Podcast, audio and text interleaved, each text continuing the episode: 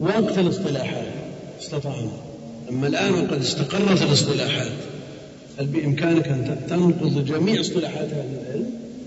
لا يمكن لا يمكن لأنك تتعامل مع كتبهم كيف تتعامل معهم؟ نعم يعني منهم من يحمل الوجوب في مثل هذا الخبر على أصحاب المهن والحرف التي تقتضي مهنهم وحرفهم الروائح الكريهة التي لكن يعني محتلم محتلم. يعني ما فيه وصف يمكن أن يحال عليه الوجوب إلا ما نص عليه في الحديث وهو الاحتلام. وليس معنى هذا أنه محتلم صدر منه الاحتلام قبل الجمعة فيلزم أن يرفع هذا هذا بالغسل لأن هذا حينئذ يكون النص مؤكد ما له قيمة. حمله على التأسيس أولى نعم. فالمحتلم هنا البالغ.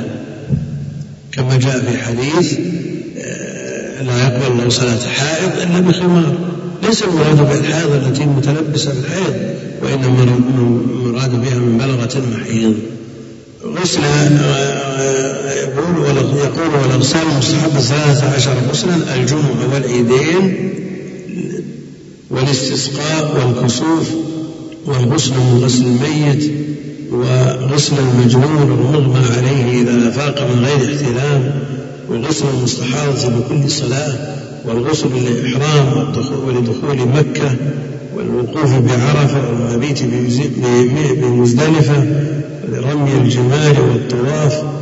مقصود أن هذه أغسال تأتي إن شاء الله في محلها. صفة الغسل عن ميمونة قالت وضعت للنبي صلى الله عليه وسلم ماء يغتسل به. فأفرغ على يديه فغسلهما مرتين أو ثلاثا ثم أفرغ بيمينه على شماله فغسل مذاكيره ثم دلك بيده الأرض ثم تمضمض واستنشق.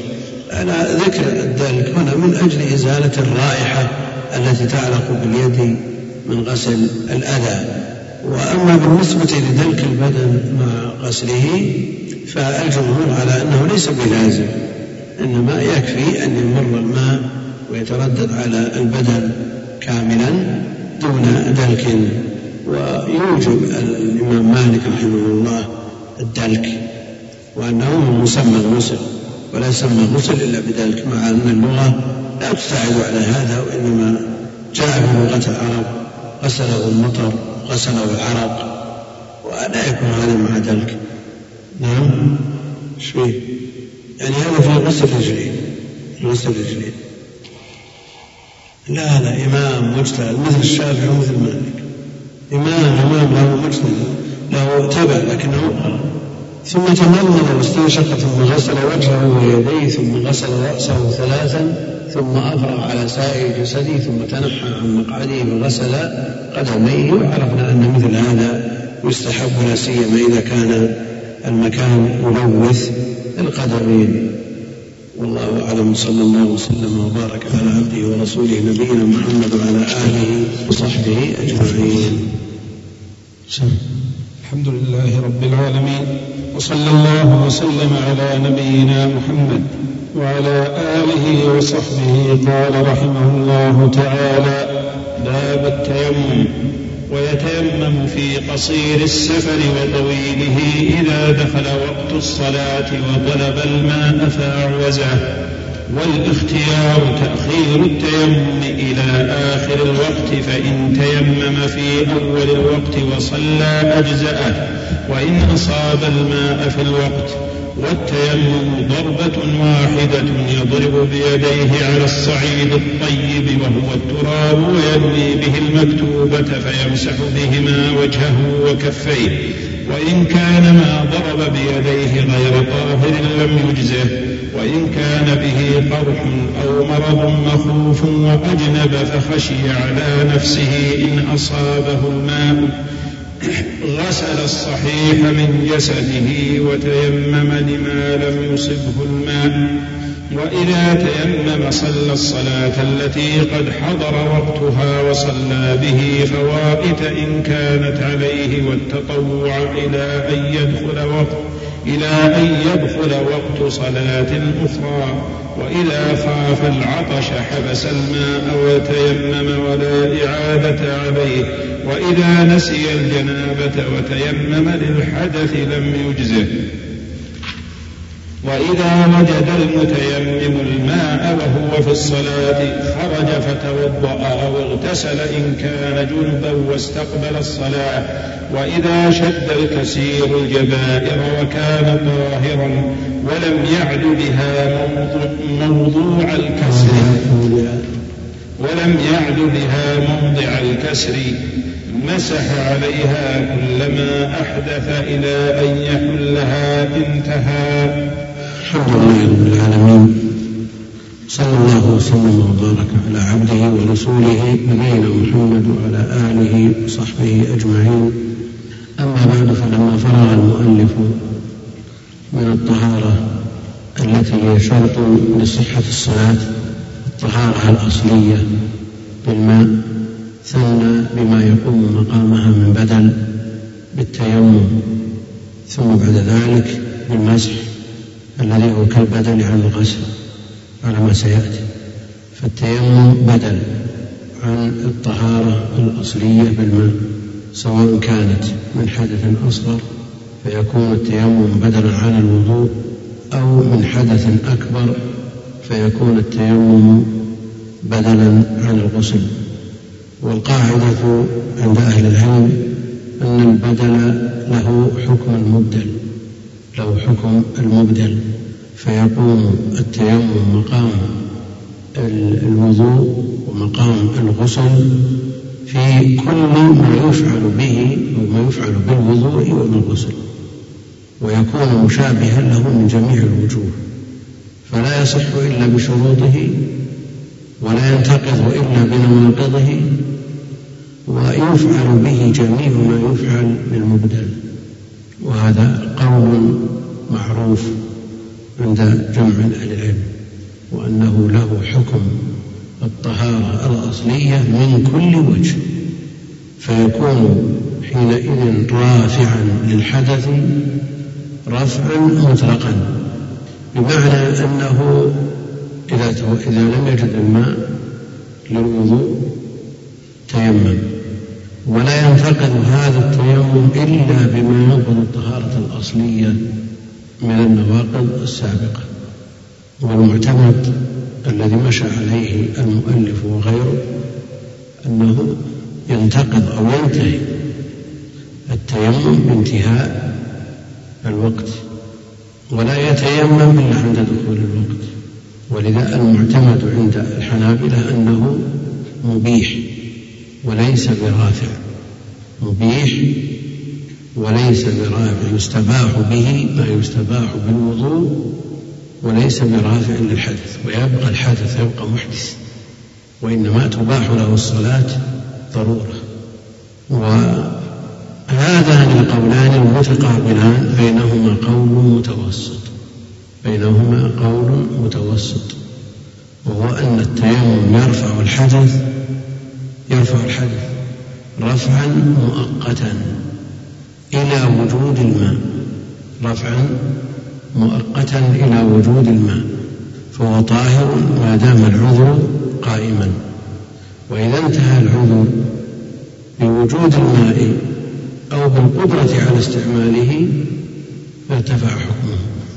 فعلى هذا لو تيمم لصلاة الظهر مثلا. لأنه عاد للماء ثم وجد الماء. جاءت صلاة العصر ولم يحدث. يصلي العصر بالتيمم السابق أو لا بد أن يتيمم. مقتضى قول من يقول أنه يرفع رفعا مطلقا أنه يصلي به لأنه لم يحدث. ومقتضى قول من يقول أنه مبيح هذا لا إشكال فيه. انتهى. مفهوم وكذلك هو مقتضى قول من يقول إنه يرفع رفعا مؤقتا. رفعا مؤقتا. التيمم جاءت فيه نصوص الكتاب والسنة وأجمع عليه أهل العلم. لكن يستدل بمن من يقول إنه يرفع رفعا مؤقتا بحديث. نعم. الصعيد الطيب طهور المسلم. ولو لم يجد الماء عشر سنين فإذا وجد الماء فليتق الله وليمسه بشرته وفائدة الخلاف إنما يظهر في الحدث الأكبر. إنما يظهر في الحدث الأكبر. في الحدث الأصغر ظهوره واضح. لكن في الحدث الأكبر إذا تيمم عنه جنابه أصبح وقد احتلم. بحث عن ماء ثم وجد. تيمم وصلى صلاة الصبح. فلما ارتفع النهار وهو في طريقه وجد ماء. هل نقول أن حدثه ارتفع رفعا كليا فلا يلزمه الغسل؟ أو نقول يجب عليه الغسل لأن الرفع مؤقت وليس بمطلق؟ فليتق الله وليمسه بشرته. وليمسه بشرته. واللفظ يحتمل أن يكون الأمر بإمساسه البشر لأحداث مستقبلة. يمسه بشرته للأحداث اللاحقة. أو يتقي الله ويمسه بشرته لما مضى. لما مضى من أحداث من يقول إنه يرفع رفعا مطلقا يقول يتقي الله جل وعلا ويمس الماء بشرته للأحداث اللاحقة لأن ما مضى من حدث قد ارتفع بالتيمم والذي يقول إنه يرفع رفعا مؤقتا يقول عليه أن يتقي الله جل وعلا ويمسه بشرته لما مضى لما مضى. فعليه أن يغتسل إذا وجد الماء لأن الحدث لم يرتفع رفعا مطلقا إنما ارتفع رفعا مؤقتا. وأيهما أرجح؟ أي الاحتمالين أرجح؟ نعم. أنت. رفع مؤقت يعني لما مضى يعني الجنابة السابقة لا بد أن يرفعها بالماء. ارتفعت رفعا مؤقتا وصلى صلاة الصبح ثم لما وجد الماء في طريقه أو أحضر له الماء بعد ذلك بعد ارتفاع الشمس يتقي الله جل وعلا ويمسه بشرته ليرتفع حدثه السابق لا اللاحق. والاحتمال الثاني أنه يتقي الله جل وعلا ويمس الماء بشرته لما يستقبل من أحداث. طيب الأخ يقول الراجح أنه يرفع مؤقت ويمسه بشرته لما مضى من حدث. وبهذا نكون قد فرقنا بين الطهارتين. الطهارة الصغرى. ما في أحد يقول أنه يتقى الله ويمسه بشرته عن الحدث الماضي. عن الحدث الماضي. إلا إذا جاء وقت الصلاة الثانية أو أراد أن يفعل ما يفعل بالوضوء عليه أن يتوضأ بالماء. أما بالنسبة للغسل فإن عليه أن يغتسل.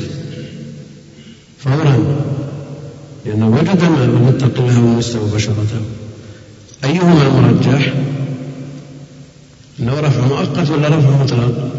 الذين يقولون بأنه رفع مطلق يقولون أنه يقوم مقام المبدل. والمبدل يرفع رفعا مطلقا إذا بدله يقوم مقامه في الرفع المطلق. ولا يحتاج أن يغتسل عن جنابة مضت وإنما يغتسل عما يستقبل من أحداث.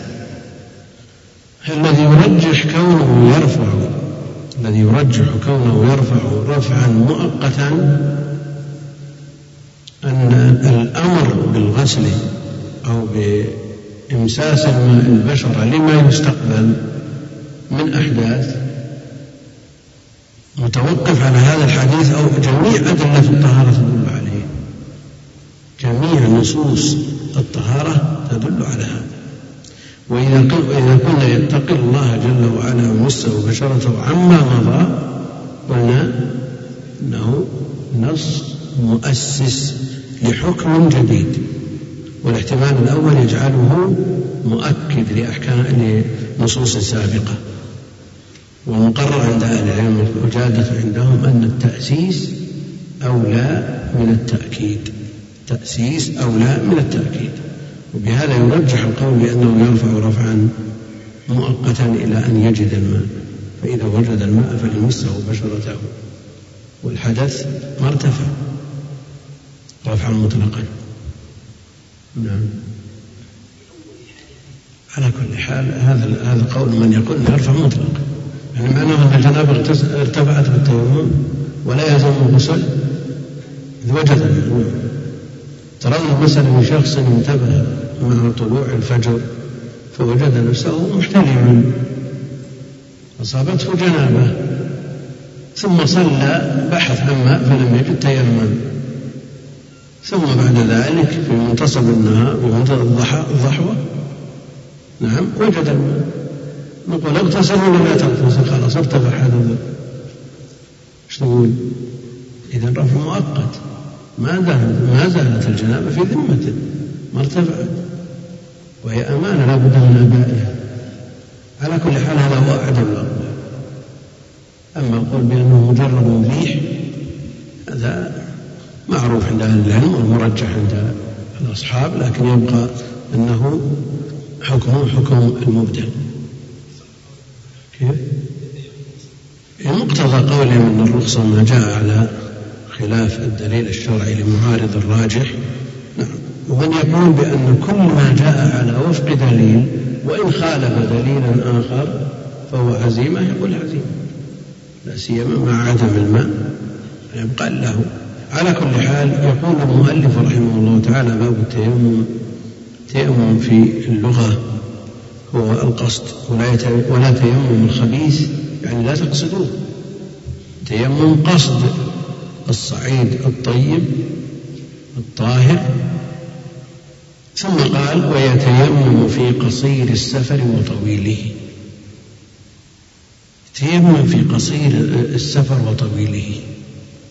ما علاقة التيمم بالسفر؟ نعم. أولا لأنه منصوص عليه في آية التيمم. نعم.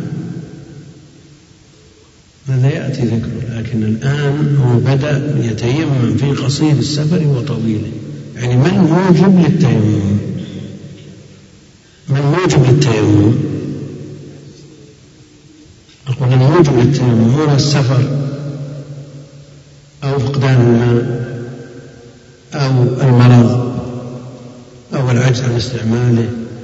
لأن المسألة تحتاج إلى انتباه. الآن آية التيمم نص فيها على السفر. المرضى أو على سفر أو جاء أحد منكم من الغائط أو لامستم النساء. فلم تجدوا ماء فتيمموا مرضى أو على سفر أو جاء أحدكم أحد منكم من الغائط أو لامستم النساء. فلم تجدوا ماء ننتبه الأخوان عندنا أربع جمل. مرضى على سفر جاء أحدكم أحد منكم من الغائط أو لامستم النساء. هذه أربعة أمور.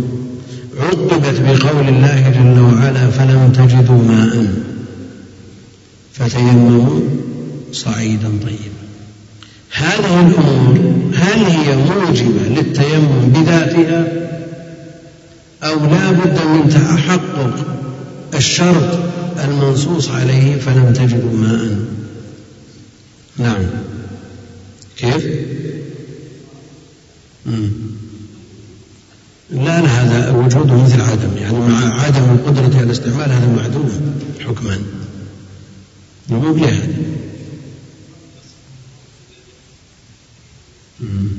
الآن عندنا قيد. فلم تجدوا ماء متعقب لأربع جمل.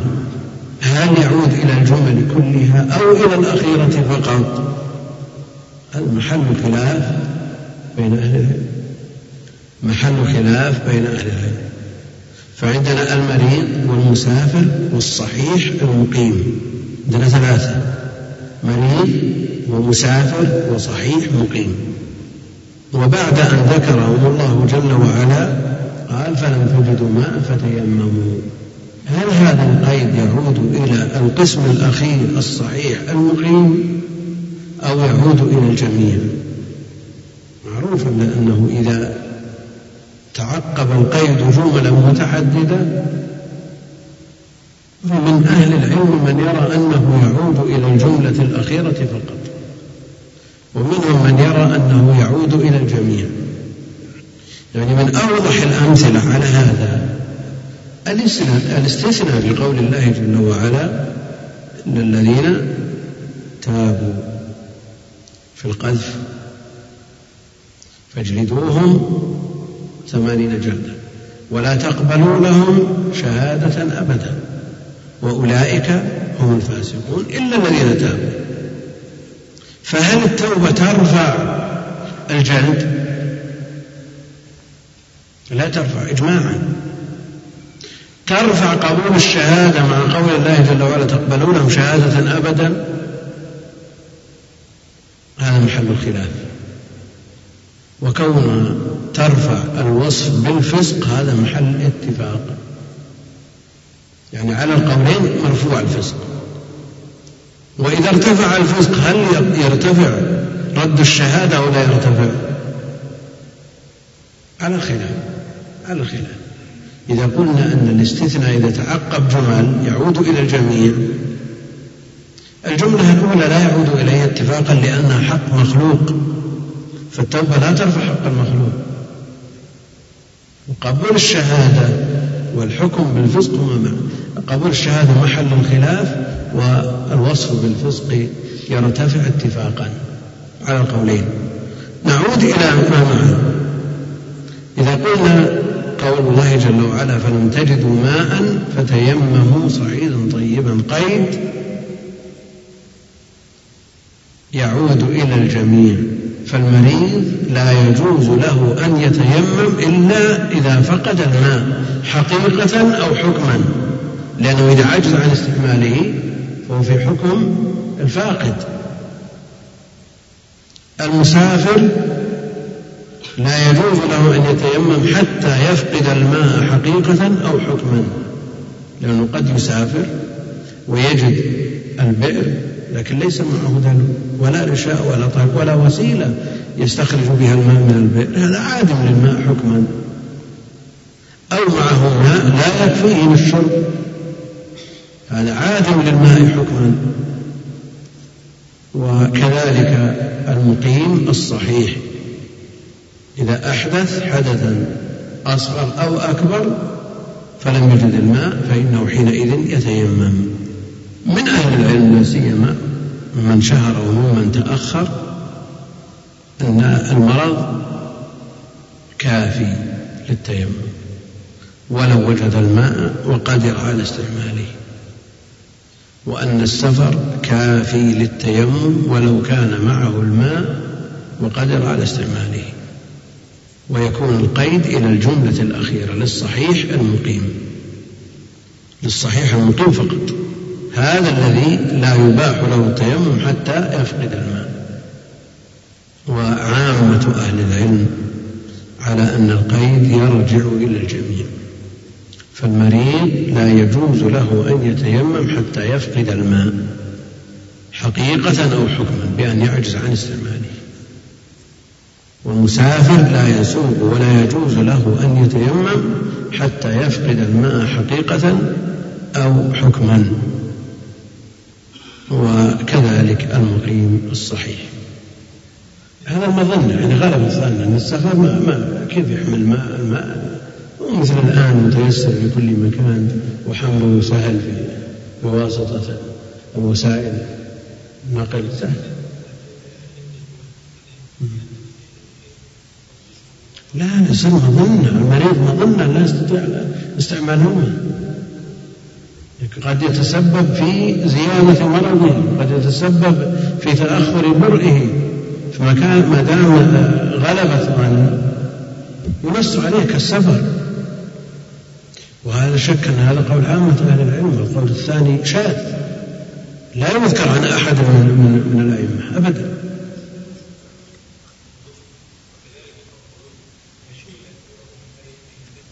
لكن ينص قد يكون التنصيص والتصريح بالشيء لما هو مجرد توضيح. قد ينص على الشيء ولأنه يغلب على الظن. إيه لكن من قال به من اقتدى به من فهمه من السلف؟ في النصوص نحن مقيدون بفهم السلف. فهم من تأخر لا لو كان من من الأئمة المعتبرين ما ترددنا.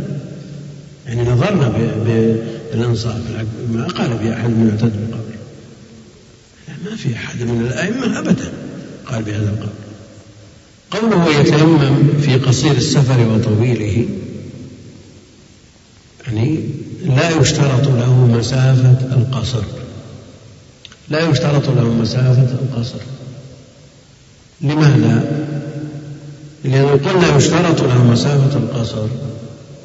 لخرجت الأوقات قبل وصوله. قبل وصول الماء. والمسألة مفترضة. بغير بالوسائل الموجودة في وقت التنزيل. المفترضة في الوسائل الموجودة في عصر التنزيل. ومسافة القصر عند الأكثر مسيرة يومين قاصدين. فعلى هذا يفوت عشرة أوقات قبل أن نصل الماء فلا يشترط للسفر مسافة. بمجرد ما يسفر والإسفار هو البروز ومنه السفور إبراز المرأة شيئا من محاسنها ومن بشرتها هذا سفور. لأنه بروز. والسفر هو بروز عن وخروج عن البلد. ويتيمم في قصير السفر وطويله. إذا دخل وقت الصلاة. إذا دخل وقت الصلاة. وطلب الماء فأعوزه. وطلب الماء. إذا دخل بناء على أن التيمم مبيح. دخل وقت الصلاة فلا يصح التيمم قبل دخول الوقت. والذي يقول إنه يرفع يصح ولو قبل دخول الوقت مثل مثل وطلب الماء فأعوزه. يعني بحث عنه فلم يجده. بحث عنه فلم يجده. التفت يمينا وشمالا وجرى يمينا وشمالا ما وجد شيء ولا وجد معالم تدل على وجود ماء من أرض خضراء أو أشياء مرتفعة تدل على أن هناك ما يدل يدل على ما تحتها ما في شيء فأعوزه طلب الماء. فأعوزه. والطلب هو الذي اعتمده المؤلف وهو القول الأكثر. وهذه من المسائل التي يختلف فيها المؤلف مع غلام الخلال. معكم معك شو يقول؟ المسألة الثامنة أوجب الخرقي طلب الماء في حق المتيمم وهي الرواية الصحيحة وبها قال مالك والشافعي لأن كل أصل وجب طلبه إذا غلب على الظن وجوده وجب وإن لم يغلب كالنص في الأحكام. والرواية الثانية لا تجب. اختارها أبو بكر وبها قال أبو حنيفة لأنه غير عالم بموضع الماء فله التيمم كما لو طلب فلم يجد. يعني الرواية الأولى أنه لا بد من الطلب لأنه قد يتيمم والماء قريب منه قد يتيمم والماء قريب بجانبه عن يمينه أو عن شماله وقد يكون بينه وبينه جدار أو كثيب من رمل أو أشبه ذلك إذا لم يطلب تيمم ولو كان قريبا منه. لكن ما دام صح ما دامت صحة التيمم معلقة بفقد الماء فلا بد من طلبه ليكون فاقدا له. والرواية الثانية هو قول أبي حنيفة أنه لا يلزمه الطلب. ليس في رحله ماء إذا عادم للماء نعم لا بد من الطلب. شلون؟ لا لا شك بما لا يشق عليه بما لا يشق عليه. لأن المشقة تجلب التيسير المقصد أنه يجتهد في هذا. يجتهد. نعم. ما في مسافة. إلا لأنه أحيانا تكون يكون تكون الأرض منبسطة وواضحة وتعرف أنه ترى يمينا وشمالا ما في شيء يدل على الماء. إلى أي حد؟ ما الحد؟ لكن إذا وجدت معالم تدل على الماء فإنك تبحث عنه. على كل حال تبحث عنه وتطلبه بما لا يشك بما لا يشك. فأعوزه يعني عجز عن الحصول عليه. يقول والاختيار تأخير التيمم إلى آخر الوقت. والاختيار تأخير التيمم إلى آخر الوقت. لا شك أن الصلاة في أول الوقت أفضل. لكن هذا الفضل معارض بما هو أقوى منه وهو الصلاة بالطهارة الكاملة الأصلية. فإذا أخر الصلاة إلى أن يجد الماء لا سيما الآن وسائل النقل تصل الماء بيقين قبل أن يخرج الوقت. تصل الماء بيقين قبل أن يخرج الوقت. نظرت إلى الساعة فإذا وقت الصلاة قد حان. وليس معك ماء في السيارة وتلفت يمين وشمال ما عند حولك محطات ولا شيء. لكن تجزم يقينا أنك بعد ربع ساعة أو نصف ساعة أو ساعة قبل خروج الوقت تجد الماء الأفضل أن تؤخر التيمم حتى تجزم أو تخشى من خروج الوقت قبل حصوله. لو دخل عليه وقت الاضطراب يا شيخ. نعم. ولو دخل وقت الاضطراب بالنسبة للصلاة التي لها وقت. يقول والاختيار تأخير التيمم إلى آخر الوقت. المقصود به وقت الصلاة. وهذه المسألة فرع عن مسألة تقدمت ذكرناها في أول كتاب الطهارة وهي أن العلماء عنايتهم بالطهارة أولى وأقوى من عنايتهم بالوقت. ذكرنا هذا ولذلك يقدمون الطهارة على أوقات الصلاة. كلاهما شرط. دخول الوقت شرط والطهارة شرط. والإمام مالك قدم وقوت الصلاة على الطهارة. لكن هل هذه المسألة بعينها تتفرع عن تلك؟ أو نقول هذا اتقى الله ما استطاع؟ ويصلي في أول الوقت أو في أثنائه أو في آخره. وأما تأخير الصلاة عن وقتها من أجل الطهارة مع عدم الماء فلا يجوز بحال وهذه تختلف عن المسألة السابقة التي افترضناها. في شخص انتبه قبل طلوع الشمس بعشر دقائق مثلا أو ربع ساعة والماء عنده. الماء موجود لكنه إن اغتسل خرج الوقت وإن تيمم أدرك الوقت. لأن تلك المسألة تختلف عما عندنا هنا. هذا فاقد للماء. والذي انتبه قبيل طلوع الشمس واجد للماء. الماء عنده ولا يكلفه شيء. لكنه إذا اشتغل بالطهارة الكاملة بالغسل خرج الوقت وإن تيمم أدرك الوقت. على قول الجمهور يغتسل ولو خرج الوقت. يغتسل ولو خرج الوقت لأنه واجد للماء وعلى قول من يقدم الوقت على الطهارة يقول يتيمم. والاختيار تأخير التيمم إلى آخر الوقت ليؤدي الصلاة بطهارة كاملة. وهذا أولى وأهم من الفضل المرتب على أداء الصلاة في أول وقتها. فإن تيمم في أول الوقت وصلى أجزاءه لأنه يصدق في حقه أنه عادم للماء فهو مخاطب بقول الله جل وعلا فتيمموا. وقد أدى ما عليه. وخرج من عهدة الواجب بما أمر به فصلى تيمم في أول الوقت وصلى فإنه حينئذ يجزئه ولو وجد الماء بعد فراغه من الصلاة وقبل خروج الوقت. لكن إن وجد الماء وهو في أثناء صلاته. يقول فإن تيمم في أول الوقت وصلى أجزأه وإن أصاب الماء في الوقت وإن أصاب الماء في الوقت لما سلم من صلاته وجد الماء.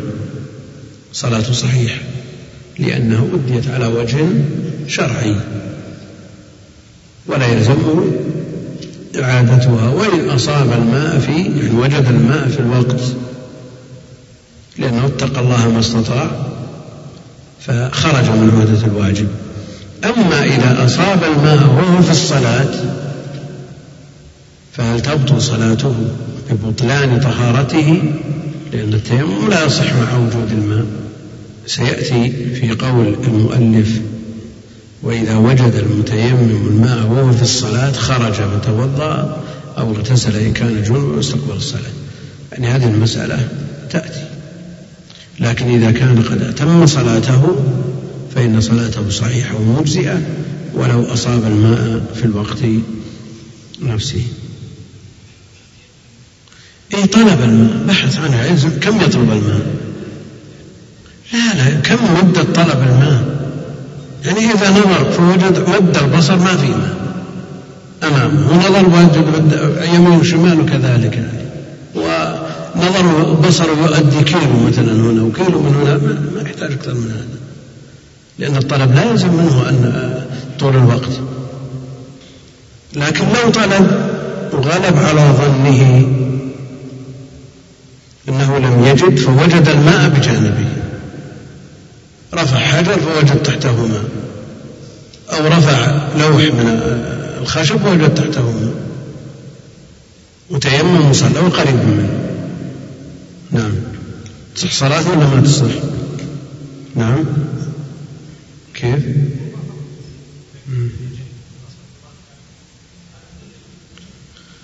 نعم. نعم. اي لكن بعض أهل العلم يقول إنه قصر في الطلب. قصر في الطلب. قصر في الطلب. إذا خاف. الماء ليس ببعيد لكنه خاف أن يذهب إلى الماء. ورأى حيوانا ظنه مفترسا. اللي غلب على ظنه أن هذا الحيوان مفترس. فبان ليس بمفترس. هذا يرى شيء مخوف. يرى شيء مخوف. فهل يكفيه هذا الظن أو لا بد أن يتأكد أنه مفترس؟ مخوف بالفعل. وقل من باب أولى إذا لم يرى شيئا. لكنه يخاف من الظلام. في بيته. انقطع عنه الماء وأراد أن يصلي والمسجد فيه ماء. بضعة أمتار عن بيته لكنه لا يستطيع أن يخرج من البيت في الظلام. أهل العلم يقول لا يصح تيمم في هذه الحالة ومجرد التوهم لا يكفي ما لم يكن المخوف محققا. ومن أهل العلم من قال أن مثل هذا الخوف بالنسبة لهذا الشخص أعظم من الخوف المحقق بالنسبة لغيره. بعض الناس توهم الخوف أو توهم المخوف أعظم من المخوف المحقق عند كثير من الناس.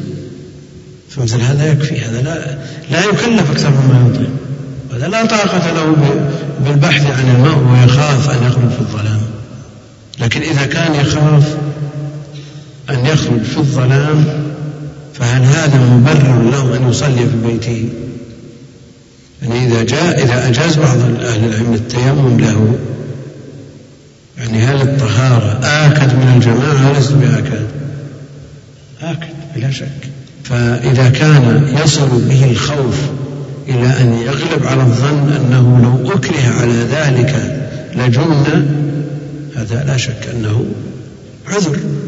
يعدل به إلى التيمم ويترك به صلاة الجماعة.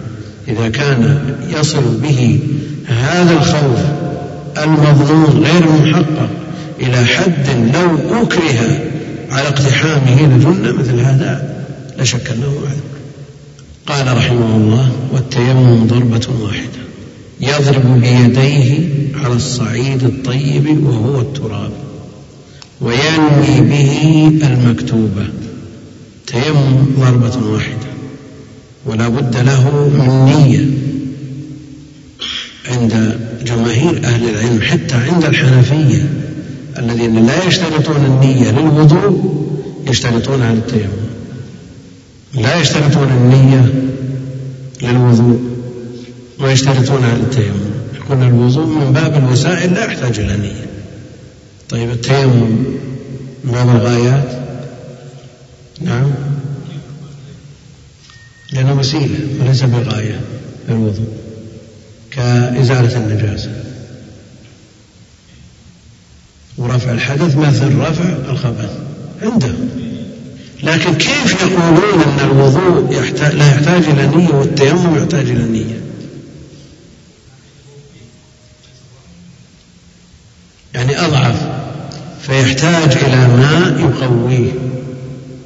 يعني الوضوء متميز بأفعاله وبأثره.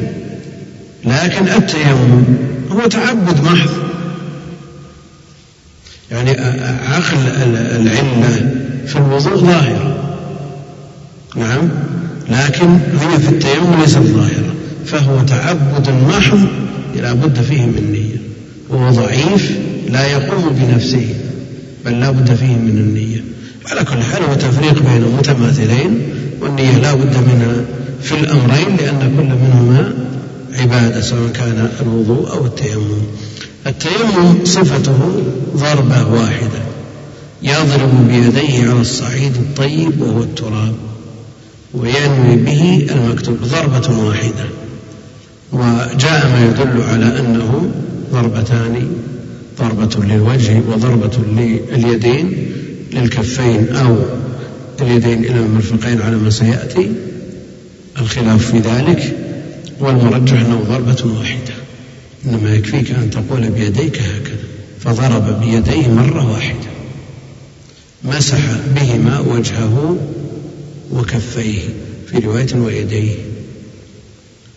فامسحوا بوجوهكم وأيديكم منه. ففروض التيمم الوجه والكفان يضرب بيديه كلتيهما دفعة واحدة يمسح بهذه الضربة وبما علق بها من الصعيد الطيب الطاهر وجهه وكفيه. يضرب بيديه على الصعيد الطيب وهو التراب. فتيمموا صعيدا طيبا. هذا المأمور به. لكن ما المراد بالصعيد الطيب؟ هل المراد به؟ نعم. يعني الطيب يعني الطاهر. يعني الطاهر. طيب. البلد الطيب يخرج نباته بإذن ربه. البلد الطيب. هل يقابل البلد الطيب النجس وأهل العلم يقولون أن بل الواقع يشهد بذلك أن ما خلط ترابه بالأسمدة التي فيها نجاسة يخرج بل قد يقصد ذلك. فهل الطيب هنا يقابل النجاسة؟ فيكون المراد بالطيب الطاهر المراد به الطيب المراد به البركة. الآن يتيمم صعيدا طيبا. الوصف له مفهوم ولا ليس له مفهوم؟ لا شك أن الصعيد النجس لا يجوز التيمم به ولا يجزي فما الذي يقابل الطيب؟ يعني قد يأتي اللفظ في النصوص والسياق على إرادة معنى في نص دون إرادة المعنى الآخر. نعم. فالخبيث في قول الله جل وعلا يحرم عليهم الخبائث غير الخبيث في قوله جل وعلا ولا تيمموا الخبيث منه تنفقون. الخبيث هذا غير الخبيث. فالسياق هو الذي يحدد يحدد. البلد الطيب يخرج نباته بإذن قد يكون طيب وقد خلط بأسمدة فيها شيء من النجاسة. والطيب هنا لا شك أن النجس لا يجزي في التيمم فلعل المراد به الطاهر. فلعل المراد به الطاهر. الصعيد إيش معنى الصعيد؟ الصعيد فسر في كتب اللغة بأنه التراب كما هنا. فسر بأنه التراب. وفسر بأنه جميع ما على وجه الأرض. جميع ما على وجه الأرض. قال وهو التراب وهو التراب. خصه ببعض معانيه لا سيما وأنه جاء في حديث الخصائص وجعلت لي الأرض مسجدا وطهورا. جعلت لي الأرض مسجدا وطهورا. وجاء أيضا وجعلت تربتها لنا طهورا. جعلت تربتها لنا طهورا. فهل التراب قيد في الأرض قيد فيها فيحمل المطلق على المقيد. أو هو فرد من أفراد ما على وجه الأرض فيكون من باب التنصيص على بعض أفراد العام. فلا يقتضي التخصيص. نعم. لأن عندنا حديث الخصائص جعلت لي الأرض مسجدا وطهورا. وجاء في رواية صحيحة عند مسلم وجعلت تربتها لنا طهورا. فإذا قلنا أن التراب قيد فيكون تربتها مقيد لما أطلق في حديث نعم جعلت لي الأرض مسجدا وطهورا. كما يقول بذلك الشافعية والحنابلة فلا يجيزون التيمم بغير التراب. الذي له غبار يعلق باليد. الشافعية والحنابلة على هذا لابد من تراب له غبار يعلق باليد. وإذا قلنا أن التراب فرد من الأفراد التي وجدت التي توجد على وجه الأرض. فيوجد على وجه الأرض تراب يوجد رمل يوجد أرض سابخة يوجد أمور أخرى. نور أو زرنيخ وأشياء مما يوجد على وجه الأرض. يوجد حصى. فهو فرد من أفراد العامة وإذا قلنا إنه من باب العموم والخصوص قلنا إنه لا يقتضي التخصيص لماذا؟ لأن التنصيص على فرد من أفراد العام بحكم موافق لحكم العام الحكم موافق غير مخالف فإنه حينئذ لا يقتضي التخصيص وبهذا يقول المالكية والحنفية. المالكية والحنفية يقولون بهذا. والشراح حديث الخصائص. تجدهم كلامهم في كثير من من الأحيان. يعني كثير من الشراح خلط في هذا. مرة قال من باب العام والخاص ومرة جعله من باب المطلق والمقيد. وعلى كل حال هل التراب فرد أو وصف؟ فرد ولا وصف؟ نعم. نعم. الأظهر أنه فرد فرد وليس بوصف. وعلى هذا هو من باب الخاص والعام فلا يقتضي التقييد. والموجه هنا في هو قول المالكية والحنفية فيتيمم على بأي شيء على وجه الأرض. إذا كان ينفصل منه جزء يعلق بالوجه والكفين. لدلالة قوله منه ومن هذه للتبعيض. كل ما على وجه مما هو منه يا شيخ. هو من من الأصل. منهم من يقول المقصود هذا البعض الذي يوجد على على وجه الأرض وهو الغبار. فإذا وجد الغبار على أي جهة كان؟ على جدار مثلا. وقد تيمم النبي عليه الصلاة والسلام من أصل حائط. أو وجد مثلا على كتاب. أو وجد على حيوان. أو وجد على ثوب. أو ما أشبه ذلك. فكل ما له غبار يعلق بيده يجوز التيمم ولو لم يكن على وجه الأرض. لأنه لحظ الغاية. وهي وصول شيء من هذا الغبار إلى الوجه والكفين. فكأنه تيمم بتراب. يعني هل التراب مقصود لذاته أو لما ينفصل منه فيعلق بالوجه والكفين؟ إذا قلنا أن من هذه تبعيضية ثبت النفخ إذا ضرب باليدين ونفخ فيهم وهل هذا النفخ يزيل جميع مع اليدين من غبار أو يزول شيء شيئا يصح أن يعلق بالوجه والكفين منه. ويبقى شيء. إذا ما فائدة النفخ لئلا يكون كثيرا يتأذى به. إيه لكن ألا تكون دلالة اقتران. دلالة اقتران. يمكن. يعني مثل ما قلنا في حديث أبي سعيد بن عمر أن الماء طهور لا ينجسه شيء. حديث ابن عمر قلتين عموم حديث أبي سعيد هل يخص بمفهوم حديث ابن عمر؟ يمكن هذا. قال رحمه الله التيمم ضربة واحدة يضرب بيديه على الصعيد الطيب وهو التراب. وهو التراب عرفنا أن التراب فرد من أفراد ما على وجه الأرض فالتنصيص عليه في حديث الخصائص لا يقتضي التخصيص. ويروي به المكتوبة فإذا نوى به المكتوبة بعد دخول وقتها صلى به ما شاء من نوافل وكذلك فرائض فائتة ويقرأ به القرآن ويطوف بالبيت ويستبيح به ما يستبيح بالوضوء. لكنه لو نوى به النافلة ما نوى به المكتوبة فإنه يصلي به النافلة وما دونها في الحكم يعني يقرأ به القرآن لكنه لا يصلي به فريضة ولا يطوف بالبيت وهكذا. لكن عند من يقول انه رافع هذا على القول بأنه مبيح فقط.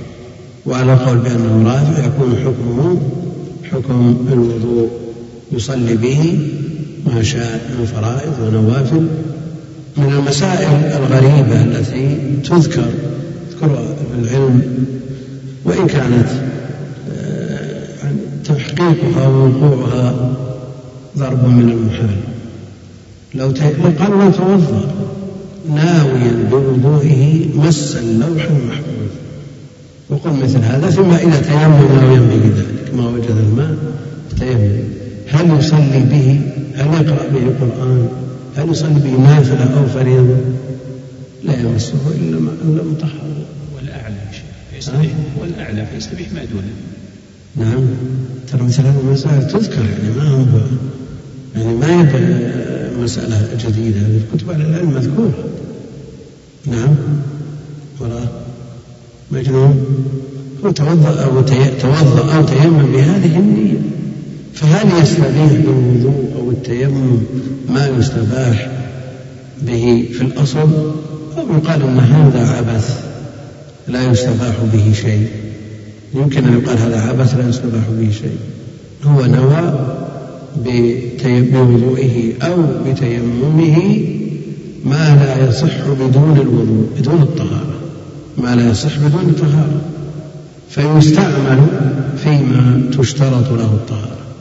المسألة مبحوثة عند أهل العلم لكنها ضرب من المحال. ضرب من المحال. يعني هم يفترضون أشياء يفترضون أشياء السامع لها من أول وهلة يقول مثل ما تفضل الأخ ضرب من الجنوب قالوا في المضطر لأكل الميتة. يجوز له أن يأكل ما دونه لا ما فوقه أو مثله. يجوز أن يأكل ما دونه لا مثله أو فوقه. كيف؟ قالوا يجوز أن يأكل الميتة من بهيمة الأنعام. يجوز أن يأكل الميتة من ما سواها. يجوز أن يأكل آدميا ميتا. لكن آدمي حي لا لأنه مثله. أما الميت دونه. ميت لكنه نبي. لا يجوز لأنه فوقه. تفريعات وأمور أشياء يعني كأن كأن فيها بعد. لكن المسألة متصورة بكل سهولة. يعني ما هي مثل المسألة السابقة. هذا شخص جاء لزيارة قبر نبي مثلا. والله جل وعلا حرم على الأرض تكون لحوم الأنبياء. فاضطر إلى أكل الميت. فما وجد إلا هذا القبر. ينبش ولا ما ينبش قل لا. لأنه فوق حرمة النبي فوق حرمته وهو حي على كل حال مثل هذه المسائل هذه التفريعات تذكر يذكرها أهل العلم. ولا وإن كانت يعني المسألة الأولى هذه ضرب من المحال لا ينبغي أن تذكر. وأما الثانية فذكر وقوعها ممكن. وقوعها ممكن فذكرها لا مانع منه. نعم لا يجوز أن يصلي ولا نافلة. لماذا؟ لأن النافلة مجمع على أن الوضوء شرط لها وقراءة القرآن ليس مجمع فالنافلة فوق قراءة القرآن هم يبحثون من هذه الحيثية. كل على كل هذا على كل هذا هذا مفرع عن قولهم مبيح. وإذا قلنا أنه رافع له أن يفصل نعم. لا غير غير الوضوء غير التيمم. الوضوء يرفع الحدث. لا لا الوضوء صح ما شئت. تيممت لقراءة القرآن صلي فريضة الحدث ارتفع لا يختلف؟ هذا وين به مكتوبة فيمسح بهما وجهه وكفيه. وجهه المطلوب غسله في الوضوء يمسح التيمم وتسامح في التيمم ما لا يتسامح في الوضوء لأنه مبناه على التخفيف فلو لم يستوعب الوجه كامل و ولم ولو لم يمسح جزء من الرأس تبعا له للوجه. وأقول مثل هذا في الشعر وما تحته يتسامح فيه أكثر من الوضوء.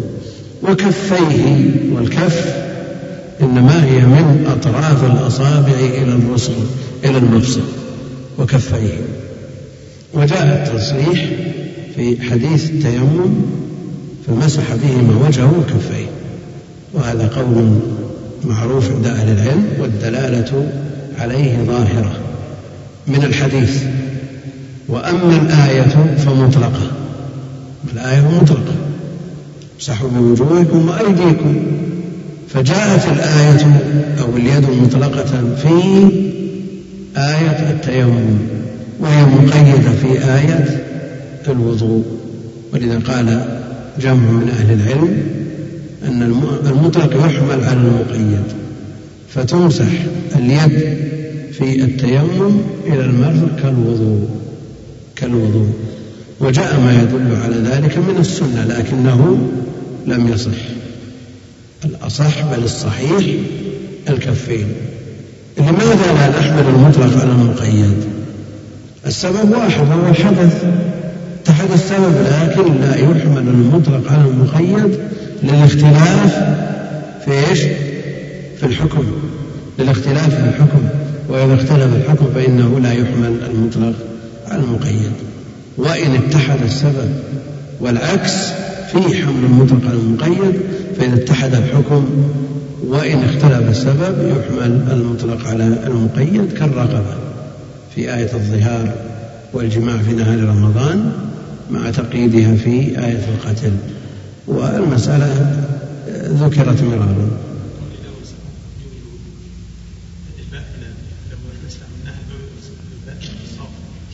مثل برؤوس هذا يدل على لزوم ان يكون في التراب الممسوح به في الصعيد الممسوح به شيء يعلق به حتى يتحقق في المس. إيه لابد أن يكون له غبار إذا نقيد مساله من في الصعيد ان يكون له غبار. لابد أن يكون منه إذا قلنا تبعيضية وقول الأكثر أنه لابد أن يكون في شيء يلصق بالوجه والكفين لو كان على صخر هي لا يلصق به إذا ما كان فيه غبار يلصق بحيث يمسح منه شيء بالوجه والكفين ما يصلح. قال المؤلف على الصعيد الطيب؟ ثم قال وإن كان ما ضرب بيديه غير طاهر لم يجزي. لم يجزي. فهذا يبين أن مراده بقوله الطيب الطاهر. ولذا قال وإن كان ما ضرب بيديه غير طاهر لم يجزئ لماذا؟ لماذا؟ نعم. ليس طيبا من جهة. الأمر الثاني أنه مناقض مناقضة تامة لما شرع له التيمم. لما شرع له التيمم. التيمم لأمر يفوت. لأمر يفوت. النبي عليه الصلاة والسلام تيمم لرد السلام. تيمم لرد السلام. لأن السلام من أسماء الله جل وعلا ولا يذكر الله بغير طهارة. شيخ الإسلام يقرر أنه إذا خشي رفع الجنازة فإنه يتيمم ويصلي عليه يترك الصلاة عليها وصلاة الجنازة صلاة داخلة في قوله عليه الصلاة والسلام لا يقبل الله صلاة من أحدث حتى يتوضأ ولا تقبل صلاة بغير طهور.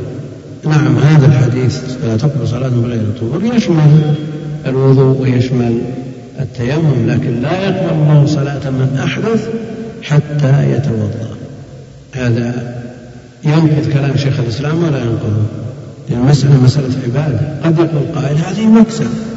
إن أدركت أجره ولا ما تضررت؟ هذه مسألة تفوت يعني رايح رايح. إن ذهبت أتوضأ رفعت الجنازة وفات الأجر. وإن تيممت أدركت الجنازة وإن كانت الطهارة ناقصة. فإن كتب الأجر فبها ونعمت على قول شيخ الإسلام وإن لم يكتب على قول غيرهم فأنا ما تضررت. هل يمكن أن يقال مثل هذا في عبادة؟ لا. عبادات توقيفية لا بد فيها من نص. والله أعلم وصلى الله وسلم وبارك على عبده ورسوله نبينا محمد وعلى آله وصحبه أجمعين. يقول إذا كان في سفر ولم يوجد ماء إلا ماء مساحات السيارة هل يجب عليه يتوضأ به؟ هل يجب عليه أن يتوضأ به؟ نعم لكن من ينتبه لمثل هذا؟ أما بالنسبة للماء الذي الذي يترتب عليه ضرر في السيارة ارتفاع بالحرارة هذا لا يتوضأ يتيمم ولو كان موجودا أما بالنسبة للمساحات فإن كان يترتب على تفريغه وإخلائها منه ضرر بحيث تكون آه، زجاج السيارة بحيث آه، تمنع من النظر إلى المرأة لأن عليها أوساخ تتراكم ترتب عليه ضرر فهذا مثل ما الريديتر وأما إن كان لا يحتاجه الجو صحو صافي والزجاج نظيف وبإمكانه أن يصل إلى مكان آخر فيعيد الماء أو مثله إلى مكانه فمثل هذا يستحب ولا يتيمم وهو موجود على حسب الحاجة مشقة ما مشقة يقول هل يصح التيمم بعد أن وجد الماء غير نظيف بعد أداء الصلاة وجده وصلى الصلاة بالتيمم وانتهى الصلاة وصحت ولا يحتاج إلى قضاء. ذلك. وجد هذا الماء غير النظيف. معنى غير نظيف كدر متغير اللون بسبب طول المكث آجل هذا ما يضر. يصح الوضوء به بالإجماع ولا يصح التيمم وجوده إلا ما يذكر عن سيرين من على كل حال إذا كان المقصود بالنظافة هنا عدم الصفاء من كدرة وما أشبه ذلك فهذه لا تؤثر. وإذا كانت عدم النظافة تغير الماء تغيرا ظاهرا في لونه وطعمه وريحه إما بطاهر فيكون غير مطهر إذا تغير انتقل من من كونه ماء إلى غيره أو تغير بنجاسة فيتيمم مع وجوده حينئذ. سلام. الكرور يتبخر يتبخر أول ما ينزل من لونه أبيض كاللبن ثم بعد ذلك يتبخر والرائحة أقرب إلى ما تكون من من جنس.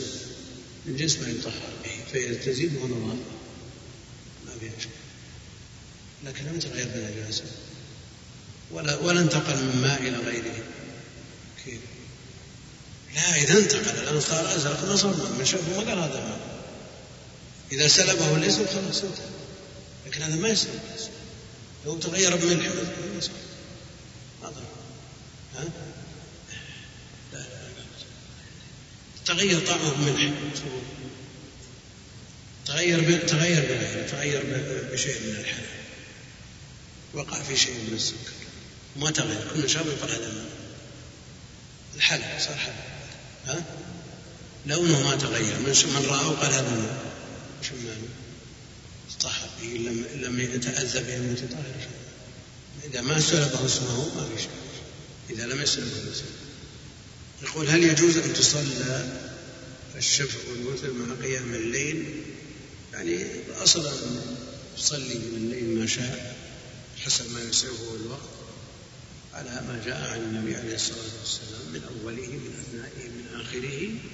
لكن يجعل آخر الصلاة وترا يجعل آخر الصلاة وترا. يقول كيف يصحح طالب العلم نيته ماذا ينوي بالضبط. يعني في الطلب. يقول وتأتيني أفكار. كان أقول إذا كنت أطلب العلم لله فماذا أفعل بدراسة كل متون العلم الأخرى؟ وقد لا أحتاج إليها في حياتي. وإنما أدرسها ليقول الناس فلان محيط بكل العلوم. فإذا كان لله فقط وهو ينوي رفع الجهل عن نفسه وأن يعبد الله على بصيرة فلا تهمني كل هذه العلوم. هذه الكتب فهل فهمي صحيح؟ وكيف يصحح نيته من كانت هذه خطرات إذا قصد كان قصده بدراسة كل المتون الأخرى المتون التي لا تعين على فهم الكتاب والسنة. يعني قصده بدراسة العلوم التي لا تعين على فهم يعني يقضي وقته بدراسة كيمياء دراسة فيزياء دراسة هندسة دراسة طب الناس يحتاجونها. وهي فرض كفاية لكن بالنسبة لطالب العلم الشرعي هي لا صلة لها مباشرة بنصوص الكتاب والسنة.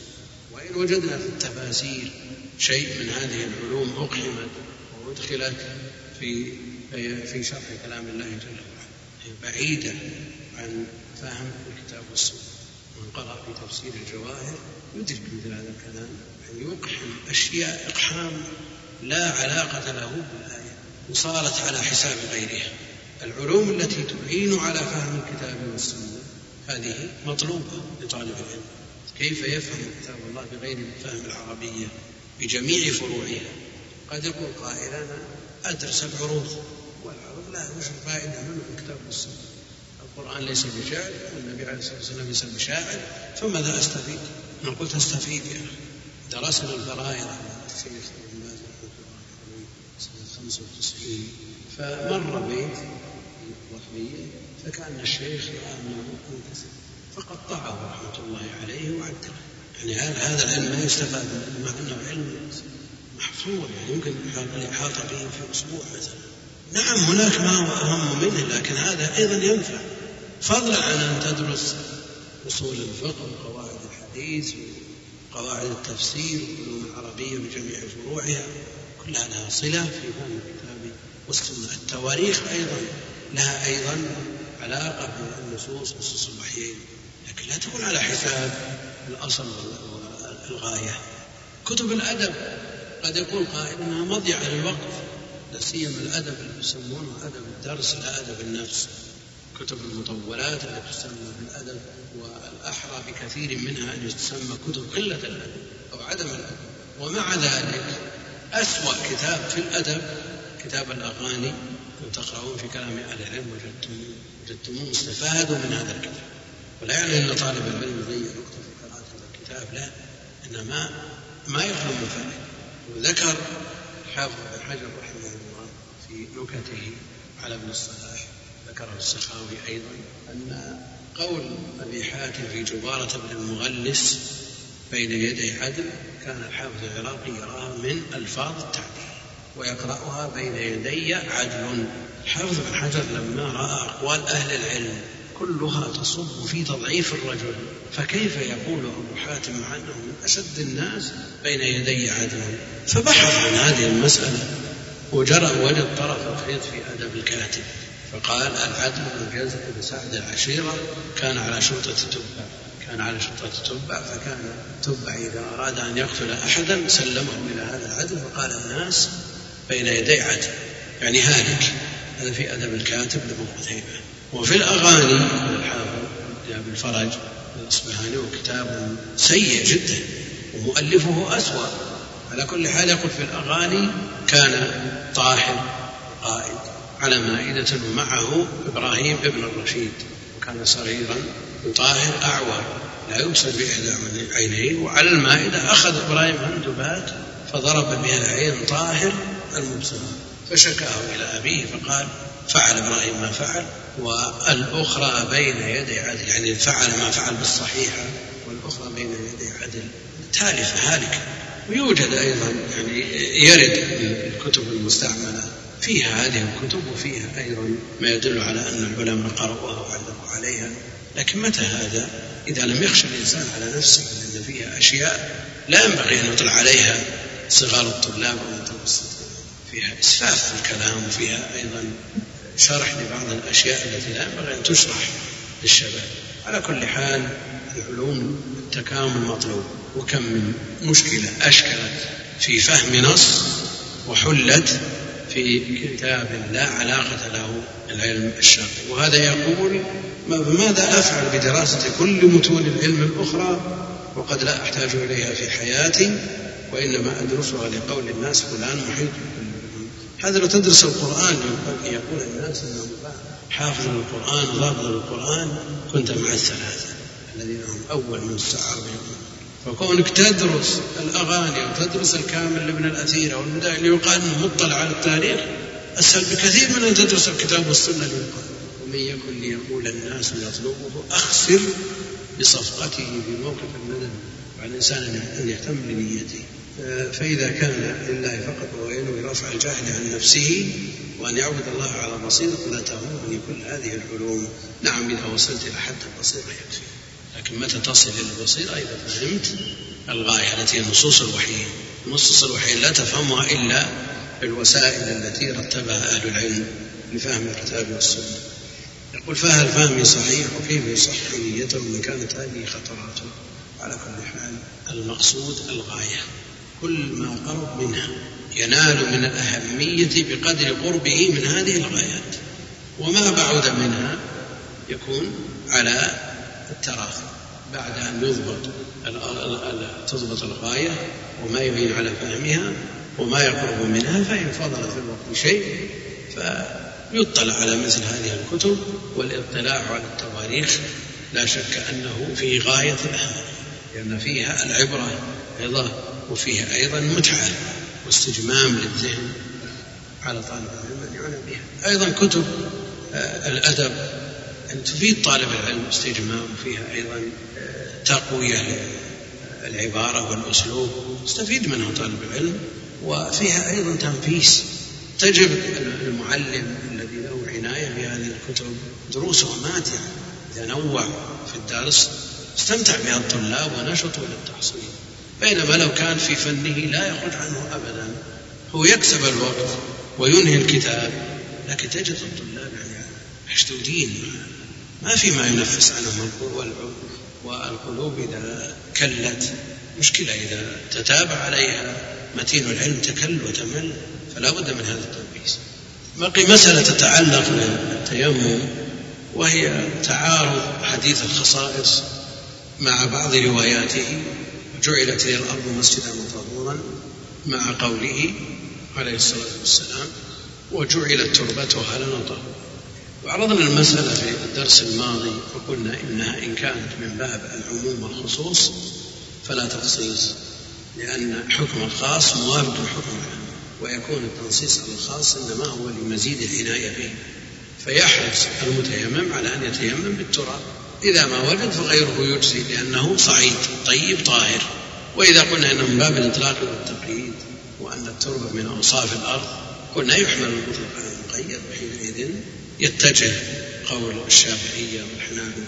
وواحد من أبدى لفتة طيبة جزاه الله خير مهمة في الموضوع. يقول لماذا لا يكون من باب تخصيص العام بالمفهوم؟ تخصيص بالمفهوم معروف عند أهل العلم. أنا في وقتها قلت أنه مثل تخصيص حديث أن الماء طهور لا ينجسه شيء. خصص بمفهوم حديث إذا بلغ الماء قلتين لم يحمل. وهذا عند الشافعي والحنابلة ظاهر. خصصوا بالمفهوم. هذا إذا صححنا حديث القلتين وإذا ضعف وقد ضعف بالاضطراب تقدم الكلام فيه ما ما يرد مثل هذا. التخصيص بالمفهوم يقول به بعض أهل العلم لأن عندنا تعارض بين منطوق قوي مع ضعفه من جهة كونه عاما. وعندنا مفهوم ضعيف معارض لمنطوق قوي إلا أن قوته في خصوصه في مقابل عموم النص الآخر. فعندنا في كل حديث جهتان جهة قوة وجهة ضعف. أظن أشرنا إلى هذا في المياه. كيف نخصص عموم حديث الخصائص؟ جعلت لي الأرض مسجدا مطهورا. بمفهوم رواية وجعلت تربتها لنا طهورا. مفهوم النص نص التربة. يعني منطوقه موافق لحكم العام فلا يخصص به انتهينا. مفهومه الذي هو مفهوم المخالفة مخالف لحكم العام. فيخصص به نظير ما خصصوا حديث إن الماء طهور لا ينجسه شيء بمفهوم حديث القلتين. طيب شيخ الإسلام رحمه الله صح حديث القلتين ولم يقل بمفهوم. عمل بمنطوقه لأنه عارض لأنه موافق للمنطوق القوي الذي هو القومين ألغى مفهومه لأنه معارض بمنطوق. يقول يعمل بمنطوقه دون مفهومه وعندنا أيضا رواية التربه إذا قلنا بقول شيخ الإسلام قلنا يعمل بمنطوقها الموافق للعام ويلغى مفهوم. المخالف للعام لأنه مفهوم يعارض منطوق وعلى كل حال المسألة مثل ما ترون يعني تحتاج إلى قشة في الترجيح. يعني عندنا نصان أحدهما قوته بكونه منطوق دلالته في محل نطقه وضعفه في عمومه ونص آخر قوته في خصوصيته في كونه خاصا وضعفه في كونه مفهوما لا منطوقا. الحافظ العراقي ذكر الروايتين ذكر حديث الخصائص العام وذكر الخاص في ألفيته وفي باب زيادات الثقات. يقول رحمه الله وقل زيادات الثقات منهم ومن سواهم فعليه المعظم وقيل لا وقيل لا منهم. وقد قسمه الشيخ وقال من فرد دون الثقات ثقة خالفهم فيه صريحا فهو رد عنده أو لم يخالف فاقبلنه وادعى فيه فيه الخطيب الاتفاق والجماعة أو خالف الإطلاق. ننتبه لهذه. أو خالف الإطلاق نحو جعلت تربة الأرض فهي فرد نقلت فالشافعي وأحمد احتج بذا والوصل والإرسال من من أو خالف الإطلاق. يعني كان الحافظ العراقي يجعله من باب الإطلاق والتقييد. وعلى هذا يحمل المطلق على المقيد. فالشافعي وأحمد احتج بذا لأن لأن حمل المطلق على المقيد بهذا حمل المطلق على الاتحاد في السبب والحكم معروف. اتفاق في مثل هذه الصورة. فالشافعي وأحمد احتج بذا قالوا يحمل المطلق على المقيد بالتربة الأرض المطلقة تحمل على المقيد بالتربة فجعلهم باب الإطلاق والتقييد. نشوف ما قال الشارح. قال أو خالف الإطلاق فزاد لفظة معنوية. يعني في معناها ما يخالف ما في اللفظ الآخر. فزاد لفظة معنوية في حديث لم يذكرها سائر من رواه. نحو جعلت تربة الأرض بالنقل تربة الأرض لنا طهورا في حديث فضلت على الناس بثلاث إلى آخره وجعلت لنا الأرض مسجدا ففي فهي يعني زيادة تربة. فرض نقلت تفرد بروايته أبو مالك سعد بن طارق الأشعري عن ربع حذيفة أخرجها مسلم في صحيحه. وكذا أخرجها إلى آخره وسائر الروايات الصحيحة من غير من غير حديث حذيفة لفظها جعلت لنا الأرض مسجدا وطهورا فقال قال رحمه الله فهذا وما أشبهه يشبه القسم الأول من حيث إنما رواه الجماعة عام. شوف في المتن نعم قال أو خالف الإطلاق. وهنا قال إنما روى جماعة عام. وهذا نقول بعض الشراح حتى في شراح الحديث خلط بعضهم. يعني قال عام وقال خاص وأحيانا مطلق وأحيانا قال مقيد حتى الواحد منهم قد يجعلها من النوعين. إيه مش هو فقيه. فقيه أصولي له مؤلفات يمكن أكثر من كتب الحديث مع أنه أثري نعم قد يغفل الإنسان عند الحديث المرسل كذا يعني بدون كتابة لكن في الكتابة يحرف يعني هو الإنسان يدرس ويتكلم إلقاء قد يسبق لسانه إلى إطلاق أو عموم شبه ذلك. لكنه عند الكتابة لا بد من التحرير. من حيث إنما رواه جماعة عام يعني لشموله جميع أجزاء الأرض. وما رواه المنفرد بالزيادة مخصوص يعني بالتراب. جعله السخاوي الشارح من العام والخاص وفي ذلك مغايرة في الصفة. مغايرة في الصفة. رجعنا إلى كونه تقييد. لأن تقييد تقليل الأوصاف والتخصيص تقليل الأفراد. وفي ذلك مغايرة في الصفة هذا خلط أيضا. ونوع مخالفة يختلف بها الحكم. ويشبه أيضا القسم الثاني من حيث إنه لا منافاة بينهما. لا منافاة من حيث الحكم. يعني يجوز التيمم بالعام؟ ويجوز أيضا بالخاص. فحكم الخاص موافق لحكم العام. فالشافعي بالإسكان وأحمد احتج بذا أي باللفظ المزيد هنا حيث خص التيمم بالتراب.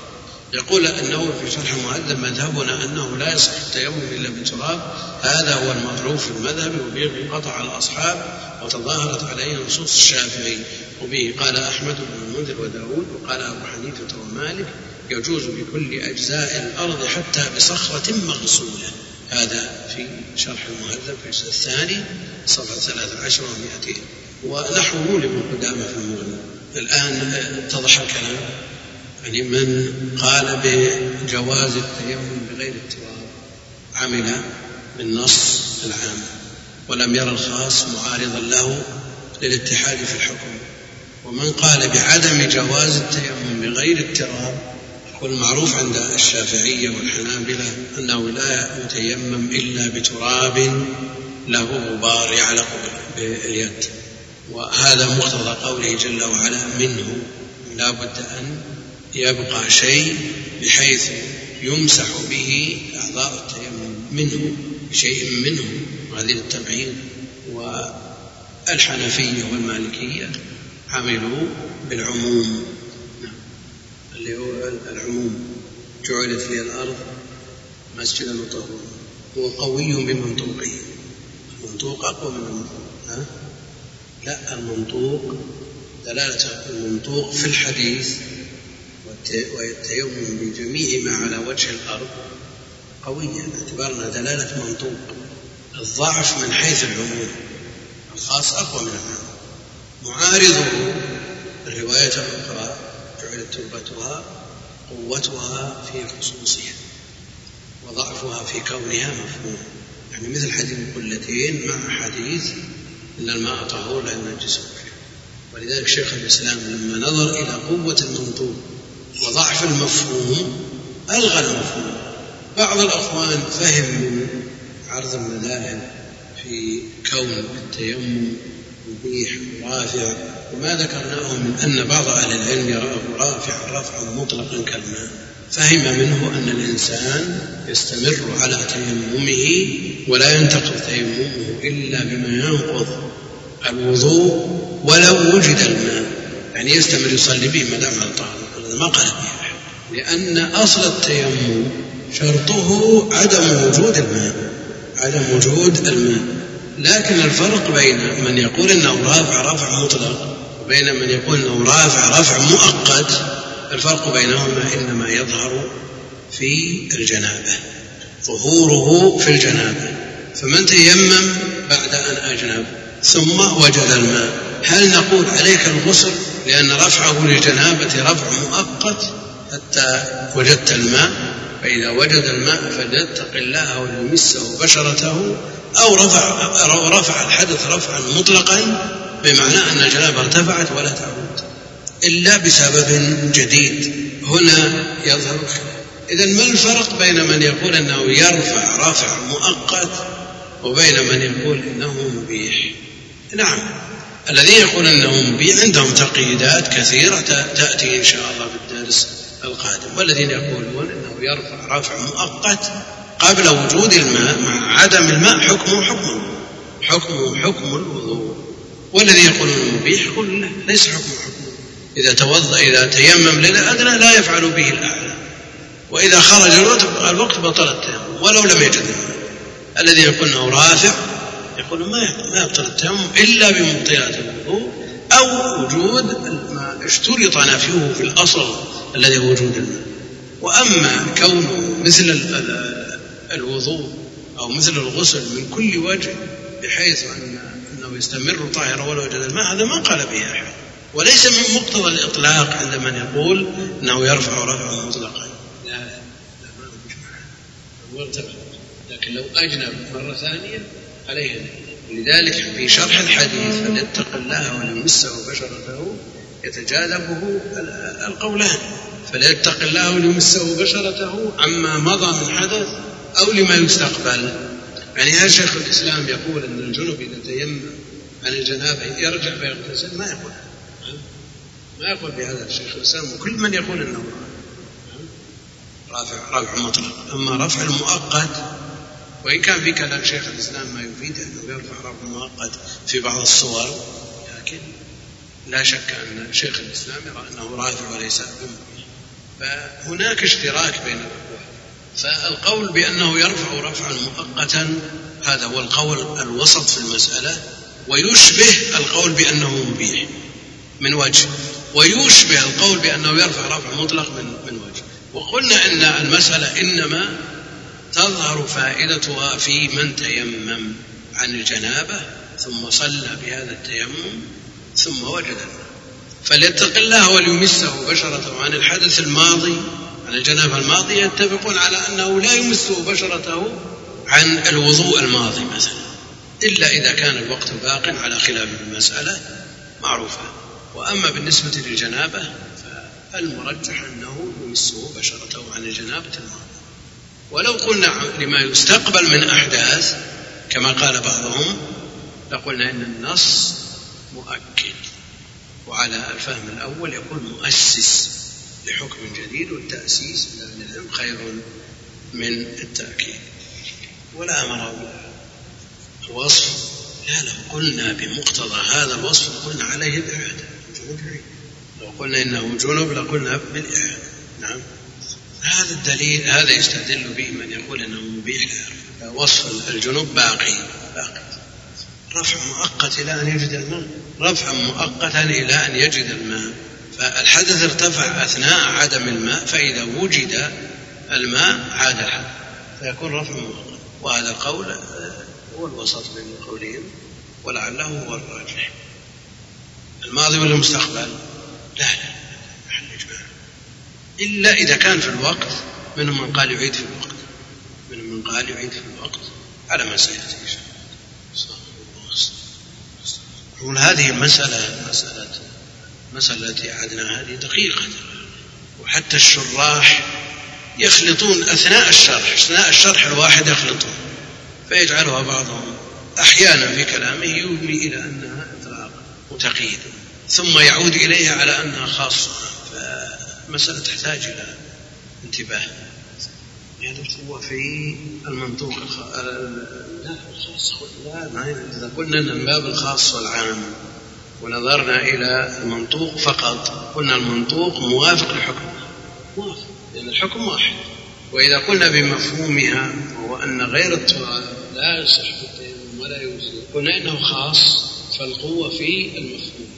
وحكمه حينئذ مخالف لحكم حكم المفهوم عدم الصحة وحكم المنطوق منطوق العام الصحة.